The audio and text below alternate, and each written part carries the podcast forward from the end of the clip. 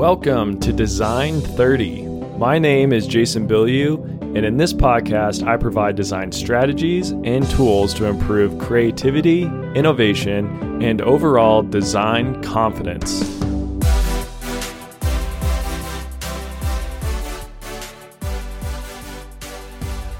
Today, we are going to be talking about A B testing. I'm going to discuss what it is. It's probably something you've heard a lot about. Maybe you've used it. Maybe you're even an expert on it. But I want to talk a little bit about what it is and then go into a few examples of when you should use it and a few examples of when you should not use it. So it's a really helpful tool, but like most tools, there's definitely context that it is very helpful, and there can be other contexts where it's actually maybe detrimental or a waste of time and resources. But before we get into that, I just want to mention real quick that you can become a subscriber to Design 30 on YouTube. You can also become a free or a paid subscriber to the Design 30 Substack. And then, as always, you can also find Design 30 on Instagram eh, as well as on Twitter. And if you could share these episodes with people who you also think will enjoy them, uh, maybe fellow designers or engineers or other coworkers, who knows? But if you could please share the podcast, that is a great way to uh, help support it. So, with that, I have a whole stack of books right here that I'm going to be referencing throughout this episode. And of course, those will be linked in the show notes. Uh, so make sure to go and check those out. As always, all of the books I reference on this podcast are books that I would highly recommend you purchasing. Uh, I am not being paid as a sponsor for these books, so you know I'm literally just saying it because I think they're actually useful and beneficial and really good books. So, the first one I want to start off with is called Universal Methods of Design. And this one will likely sound familiar to you. It is it's not the same authors, but it's a very similar format to Universal Principles of Design. I believe it's the same publisher. The books look incredibly similar, incredibly similar. Uh, this one though has uh, the universal the universal methods of design has a purple and gray cover whereas the Universal Principles of Design has a blue and white cover. Uh, anyways, yeah, it'll be linked in the show notes. Go check it out. I actually just started reading this book, Universal Methods of Design. It's been on my bookshelf for probably probably two, maybe three years now. So it's been quite a while, uh, but I'm just diving into it, and already I think there's some some really awesome and useful methods, uh, which plays uh, very nicely with the whole theme of this podcast, which is design tools and strategies. You could also say design methods. Uh, that's what this podcast is all about. So, yeah, that's the first book we are going to be looking at here. And very near the beginning, actually, it's their very first method that they uh, discuss in this book, is called A B testing. And so I'm just going to go into a little bit of how they describe A B testing. They say use A B testing to compare two versions of the same design to see which one performs statistically better against a predetermined goal. A B testing is an optimization technique that allows you to compare two different versions of a design to see which one gets you closer to a business objective. The tests are run by randomly assigning different people down two paths the A test and the B test until a statistically relevant sample size is reached. At the end of the test, you will be able to determine which design gets you closer to your goals. So, to put that in a little bit more uh, plain English, essentially what you're doing with A B testing is you have two different scenarios scenario A and scenario B. And this is actually really easy to do today with the internet because you can literally show people uh, different versions of the same website, for example. So, scenario A would be the website with, let's say, uh, a dark gray background, and then version B could be the website with uh, maybe a light gray or a white uh, sort of background. And then you can measure how long each uh, person who visits the website actually stays on the website. So if you're curious if this background color uh, is impacting the user experience, this is a great way to measure that. Um, you won't know. Well, here, so there are some some drawbacks to actually understanding uh, why someone perhaps in this scenario would stay on the website or would not stay on the website. But you can at least test if the color of the background has an impact. I mean, you could look at a lot of things. You could look at how long they stay on that page. You could look at uh, how likely are they to buy something, or how many of the people with this specific background actually bought something. Maybe there's a connection there. But it's important to note that even though, this is again going back to the book, even though there is a benefit to being able to measure which design generates better results, A B testing won't help you understand why the design was preferred over the alternate. A B testing is not a replacement for qualitative methods that can assess your customers' desires, attitudes, and needs, nor can it uncover larger problems like whether customers feel that they can trust your site or that it is credible. To the end, A B testing, or to that end, A B testing should always supplement qualitative methods that help you gain a deeper understanding of what really motivates your customers and what they really want. So, here, th- this is a big thing to keep in mind with A B testing, and that it's definitely not providing you with qualitative results, it's providing you with quantitative results, which quantitative results obviously can be incredibly useful and you can do a statistical analysis on that. That's another big part of A/B testing is you have to do it at a high enough uh, sample rate that you're actually getting statistically significant results. If you do A/B testing with two people, and you know you get uh, two different results, and you're like, oh, it's a 50-50 chance, but it's not a statistically significant result. You got to have a large body of people to do this testing with, which again is why the internet is super useful, especially if you have a website that's getting high traffic. It's really easy to do and really useful to use this A B testing. But again, it doesn't give you the qualitative results. It doesn't explain the why of why they're choosing A versus B. So it's really important to understand that limitation. Uh, in this book, they also give an example of A B testing just to help demonstrate what it actually is. And they describe uh, an example with eBay. And what eBay wanted to see is how much the size of the pictures on their website and associated with that, the size of the picture as well as how many listings they could fit on essentially just on your screen as it as soon as it loaded. So as soon as you hit search, pops up all these different listings. They wanted to look at if you have a bunch of listings, how likely are you to uh, engage and buy something? And then if you uh, have really big pictures, how likely are you to actually buy something? So, what they actually found, so their hypothesis going in was that the smaller pictures would be better. You're going to be able to see a lot more options to choose from. But when they actually did this A B testing, they found that the listings with the larger pictures, which actually showed less images uh, per uh, essentially less listings on your screen at one time, they, sh- they saw that this actually performed way better, which was against what they expected. And so it was it was a really useful test in that case. And of course, eBay has so many users; it's pretty easy for them to get a statistically significant uh, amount of people to go through their website. And what they're doing, like literally at the same time, it could be you looking at eBay at your house and then your neighbor looking at eBay at their house. And they could be sending a different version of that website to both of you and then measuring what you purchase, how long you're on the website, how many links you actually click, and getting all this different data. And yeah, it's I mean it's still eBay. They're not having to release a whole new website to everyone at one time. They can actually make small changes and then just release those to targeted groups of people. And you've probably heard of Netflix doing this as well, or maybe you've even noticed you go over to your friend's house and their Netflix looks slightly different. And that's because Netflix is actually somewhat famous for doing this A B testing. And they do, I mean, they try it out with all all sorts of different things. Um, whether it's the colors they use, whether it's the way they do their previews, autoplay, all those different things. They initially test it out uh, a lot of times in this sort of A/B testing format.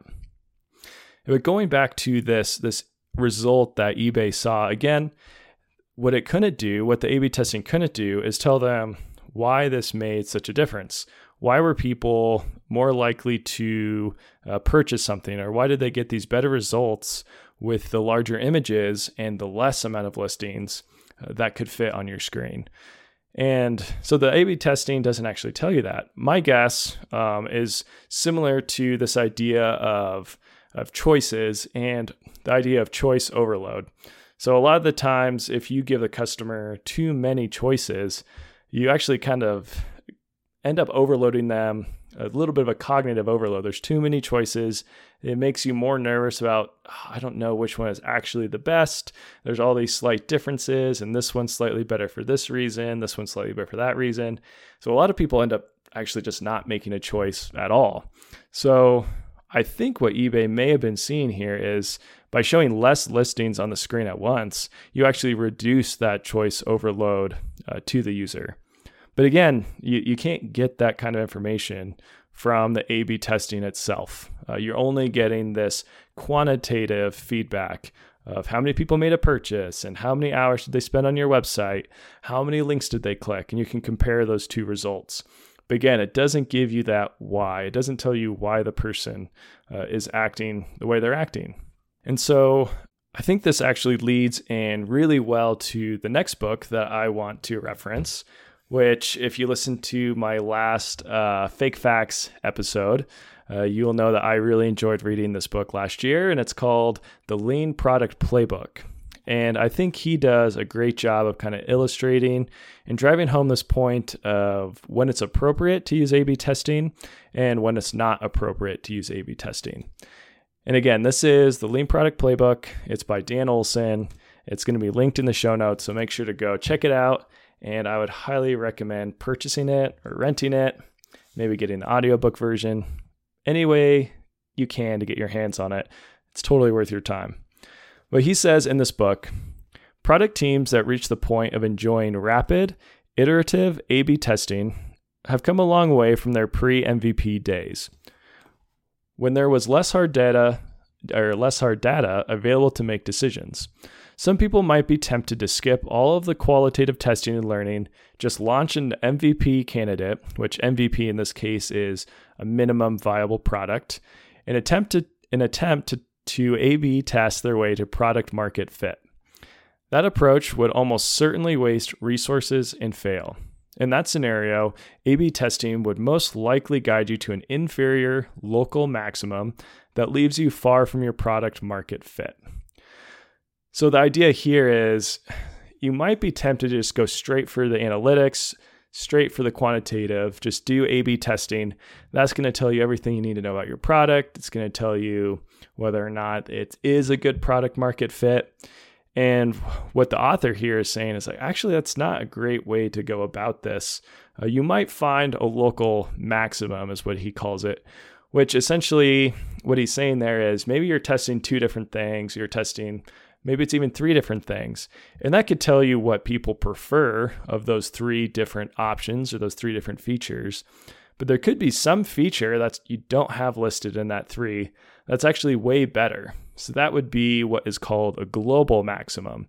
It's something that the market is going to uh, be much more likely to love and accept. But if you are only, if you're so constrained by this A B testing to one or two or three features, you may never know to actually look at that other feature, which could be a much better feature or much more profitable and a much more needed feature for your market.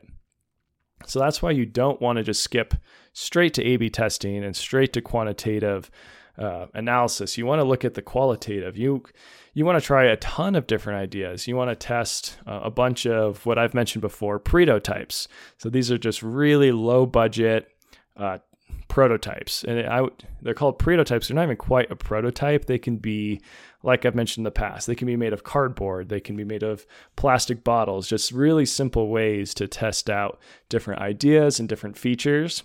So you can get a lot more breadth um, rather than going deep. And once you're going deep into a single product, you know, that's where you actually want to start bringing in a little bit more of this A B quantitative testing. But early on, you want to try all sorts of ideas and you want to get user feedback on all those different ideas.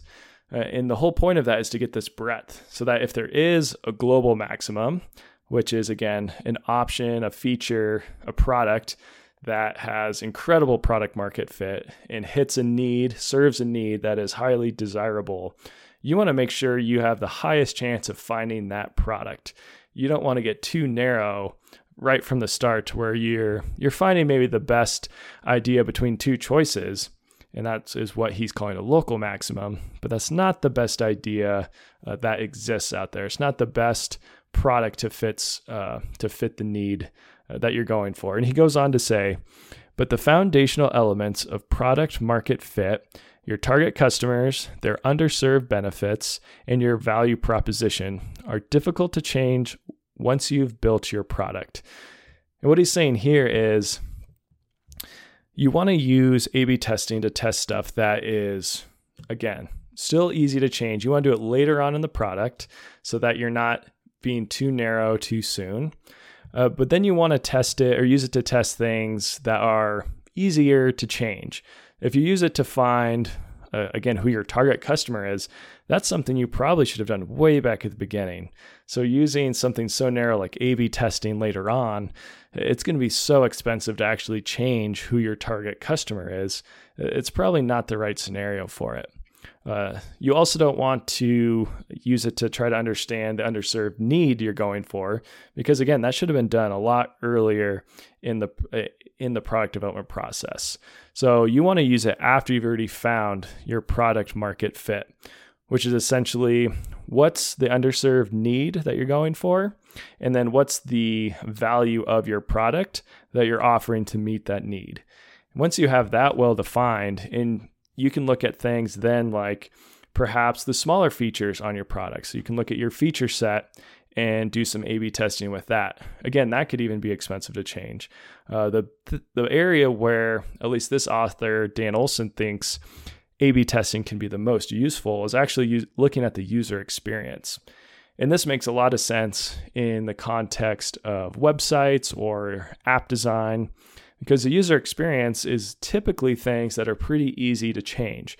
This could be uh, the, the size of the buttons that people have to click, it could be the colors that you use, it could be the overall perhaps layout of your website or the different path that people have to take to uh, add a, a product to their shopping cart and then check out on your website, things like that.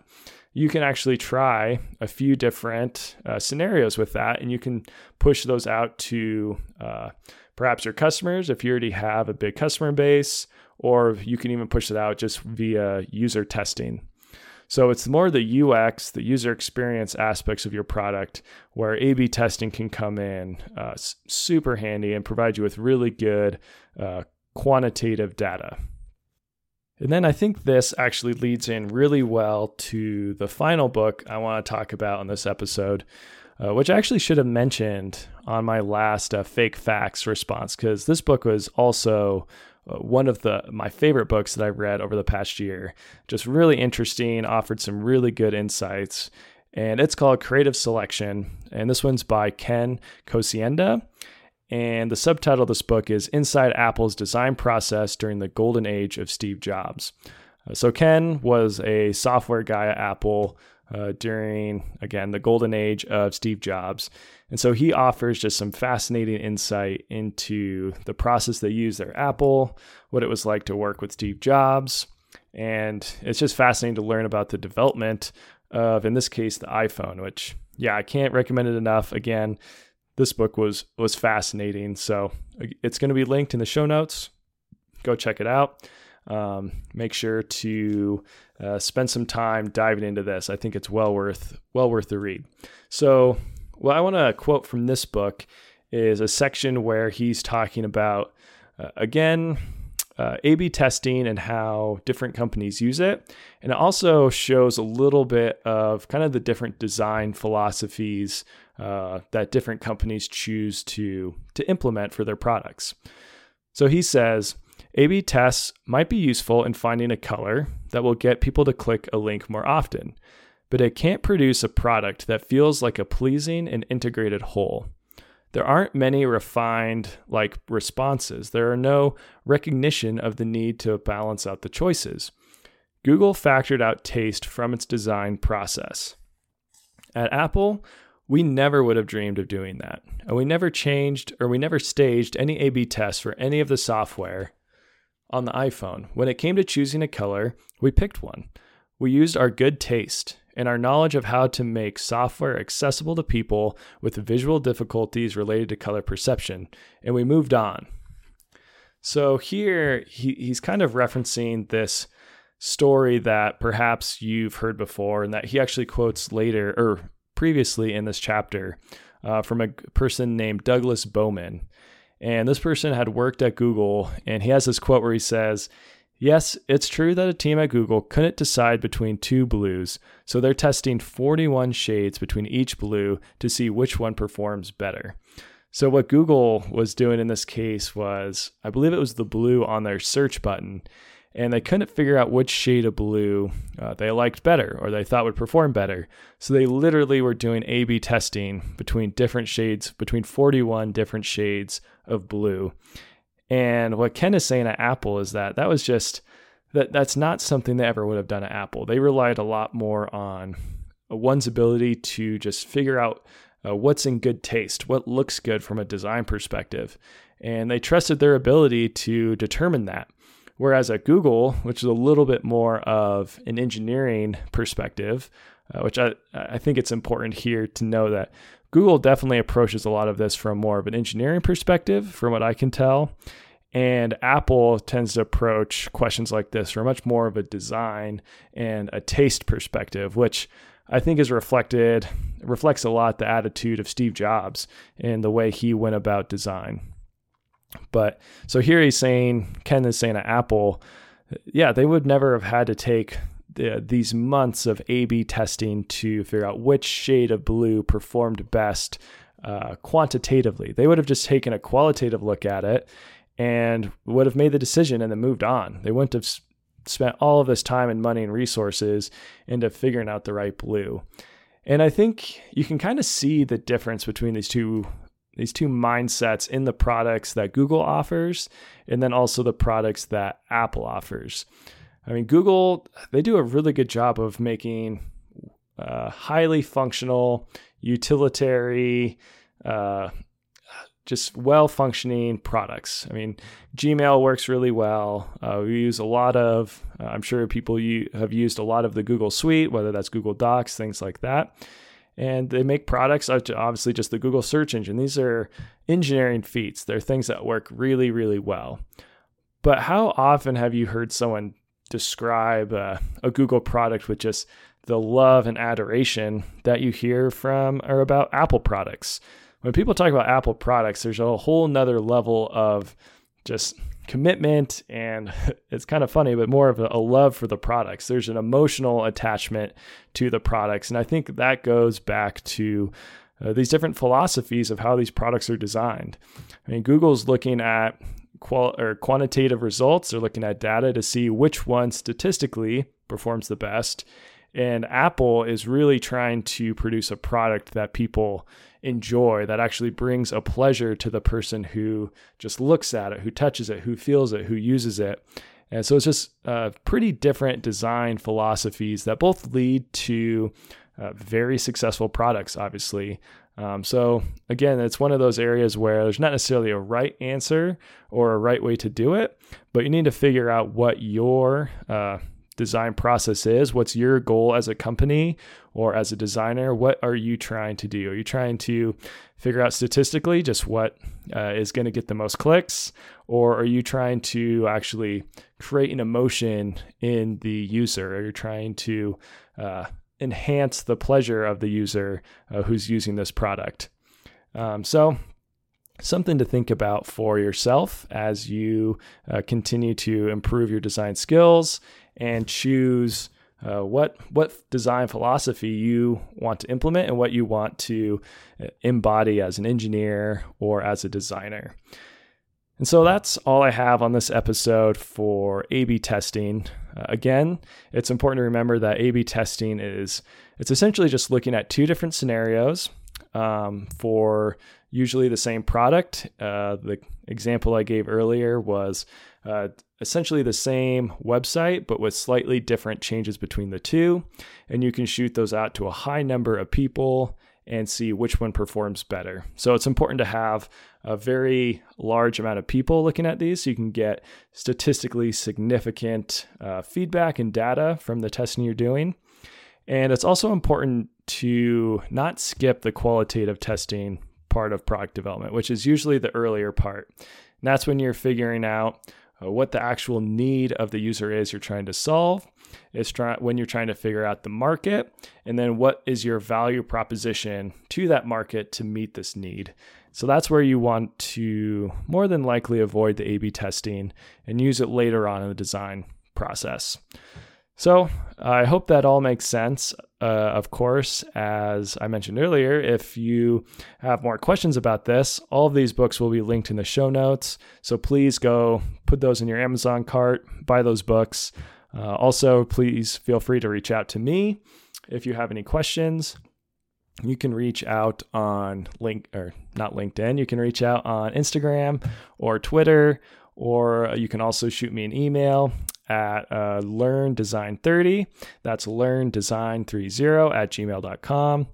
Uh, yeah, those are the best ways to reach out. So please, uh, I love getting questions from people. Uh, so don't hesitate to reach out with those.